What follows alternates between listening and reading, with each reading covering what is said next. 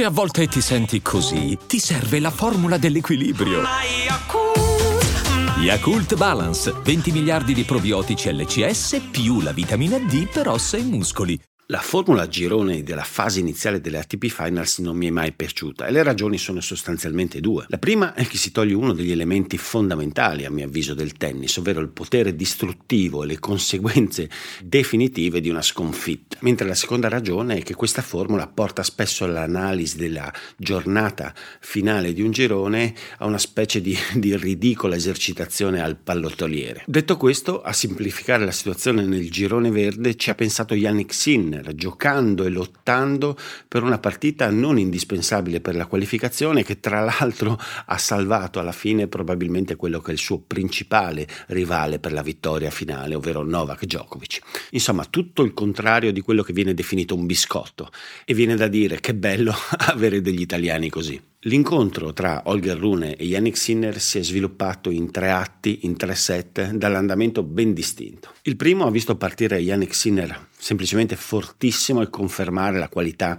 strepitosa del suo tennis delle ultime settimane e di questi giorni. Rune al contrario è apparso incapace ai ritmi forsennati degli scambi da fondo campo imposti da Sinner, sbagliando inesorabilmente prima all'interno degli scambi e senza avere apparentemente un piano tattico ben preciso deciso. Si è da subito abbastanza innervosito, ha cominciato a dialogare in un dialogo che poi sarà senza fine all'interno della partita contro il suo box, come a chiedere qualcosa che però non riusciva proprio a trovare dal punto di vista tecnico e tattico in se stesso all'interno della partita. In quel momento sembrava veramente esserci poco da fare per Rune, che però all'inizio del secondo set, del secondo atto di questa partita, è riuscito effettivamente anche in maniera abbastanza rapida a elevare il suo livello di gioco immediatamente più aggressivo all'interno dello scambio, con l'idea che ormai diventa un pochino comune di aggredire in maniera decisa subito all'interno dello scambio per evitare che il pallino appunto dello scambio stesso finisca nelle mani di un Sinner che è sostanzialmente letale, spietato in questo momento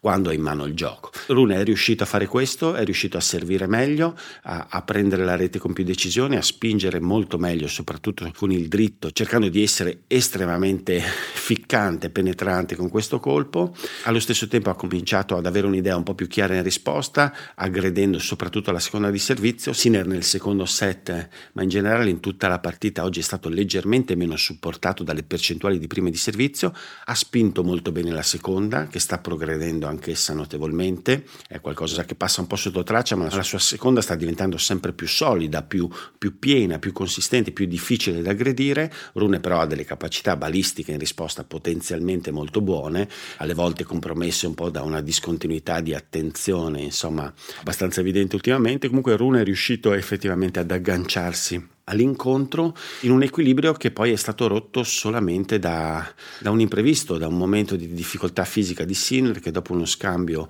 un po' serrato dal punto di vista della dinamica ha accusato un problema alla zona lombare sinistra eh, a livello della schiena, cosa che gli ha sicuramente portato immediatamente in maniera evidente qualche problema sul lato del rovescio, mentre non è sembrato incidere sul dritto, ma soprattutto è sembrato averlo preoccupato e un po' distratto in quel momento, probabilmente sulla scia del l'ansia di capire effettivamente se ci fosse una gravità in quella situazione. È bastato questo per alterare l'equilibrio, per far sì che Rune poi sul 5 pari eh, riuscisse a breccare ed andare poi a vincere un secondo set, che in quel momento lì è parso poter essere eh, un passaggio decisivo, diciamo del torneo, perché Sinner non appariva appunto in condizioni perfette, Rune ovviamente si è ritrovato pieno di energia e quindi il quadro poteva, poteva essere quello di una vittoria in tre set di Rune, il conseguente non passaggio del turno di Djokovic e poi eventualmente qualche incognita anche sulle condizioni di Sinner. Sinner però non ha chiamato medical time out in questo passaggio finale del secondo set. A inizio terzo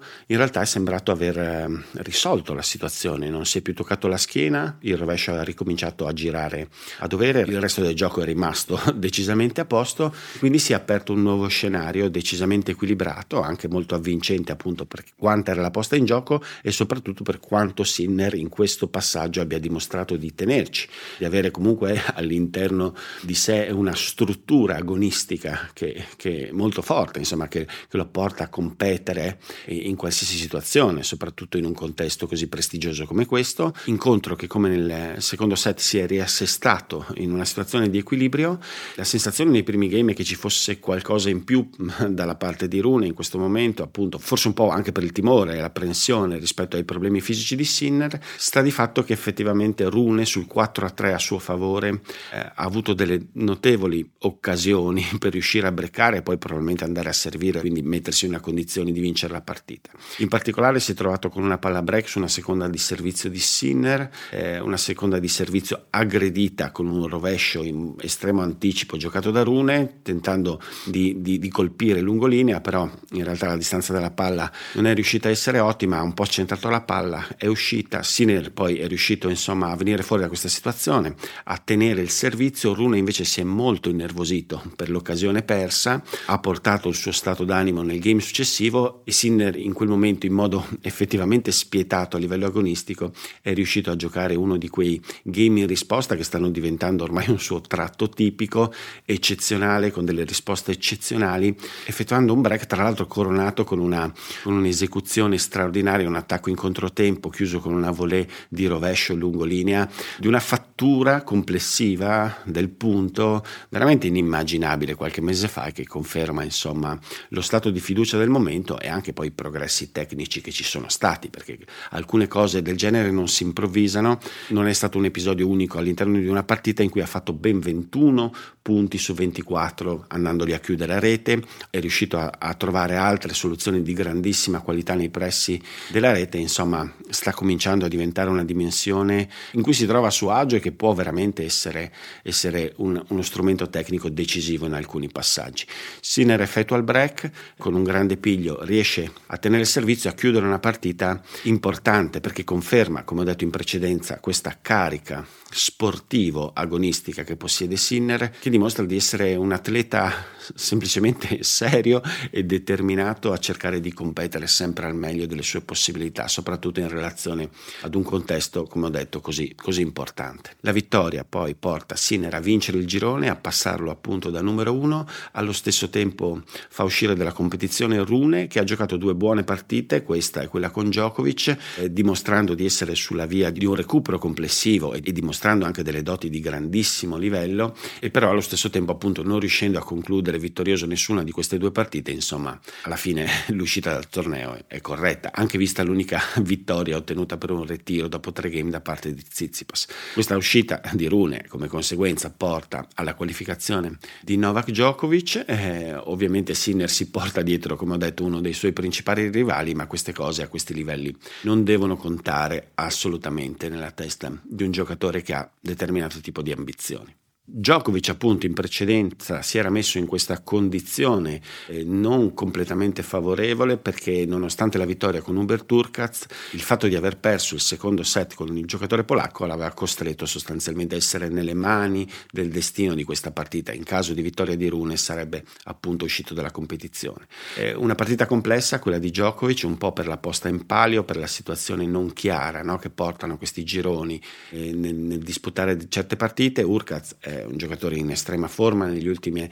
settimane su queste superfici con quel servizio che ha confermato essere di qualità assoluta è insidioso. Dopo la vittoria del secondo set da parte di Urkaz effettivamente c'è stata un attimo di sensazione addirittura che, che Djokovic potesse un po' mollare, è sembrato nervoso, un po' sconfortato dalla situazione complessiva, in realtà poi è riuscito a, a tornare in sé, a vincere un terzo set importantissimo poi ex post, visto l'andamento della partita successiva. Djokovic quindi dentro il torneo, oggi si decide il girone rosso ancora completamente aperto, soprattutto in relazione a quanto accaduto ieri l'altro, con la vittoria di Medvedev su Zverev, una vittoria eh, molto più complicata di quanto dicono semplicemente il fatto che sia finita 2-7 a 0. Zverev sia nel primo set che anche alla fine del secondo ha avuto tantissime occasioni, è sembrato in generale il giocatore migliore all'interno della partita rispetto a Medvedev, allo stesso tempo però ha confermato la fragilità eh, assoluta caduta di un colpo determinante nel tennis moderno come il dritto, è stato tradito da un dritto che fino a quel momento all'interno dei due set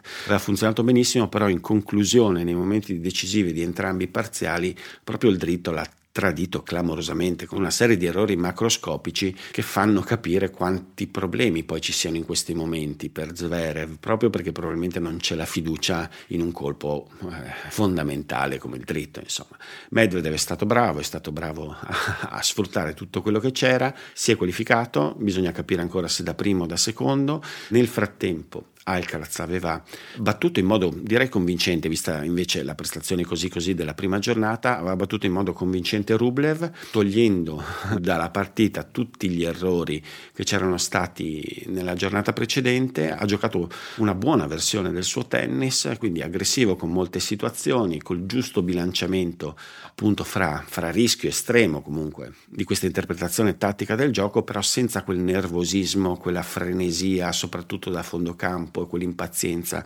che si è vista di recente. Eh, Rublev in queste condizioni è un giocatore semplicemente inferiore, ha giocato un'altra partita dignitosa, però in questo caso insomma la differenza tecnica nel momento in cui c'è, c'è un'interpretazione di buon livello da parte di Alcaraz, insomma per Rublev è un pochino troppo. Oggi appunto partite estremamente interessanti, Rublev, Zverev, Medvedev, Alcaraz, insomma si decidono molte cose, si decidono anche poi gli accoppiamenti e gli avversari di Yannick Sinner e Novak Djokovic. È tutto per oggi, vi ricordo di mettere mi piace se il contenuto vi è piaciuto, di iscrivervi al canale e se volete supportarlo in maniera ancora più importante e definitiva, insomma di abbonarvi, ci sono un sacco di cose interessanti riservate agli abbonati, costa veramente pochissimo e per me invece fa una grandissima differenza. A presto. I'm Sandra, and I'm just the professional your small business was looking for. But you didn't hire me because you didn't use LinkedIn jobs. LinkedIn has professionals you can't find anywhere else, including those who aren't actively looking for a new job but might be open to the perfect role, like me. In a given month, over 70% of LinkedIn users don't visit other leading job sites. So if you're not looking on LinkedIn, you'll miss out on great candidates like Sandra. Start hiring professionals like a professional. Post your free job on linkedin.com slash people today.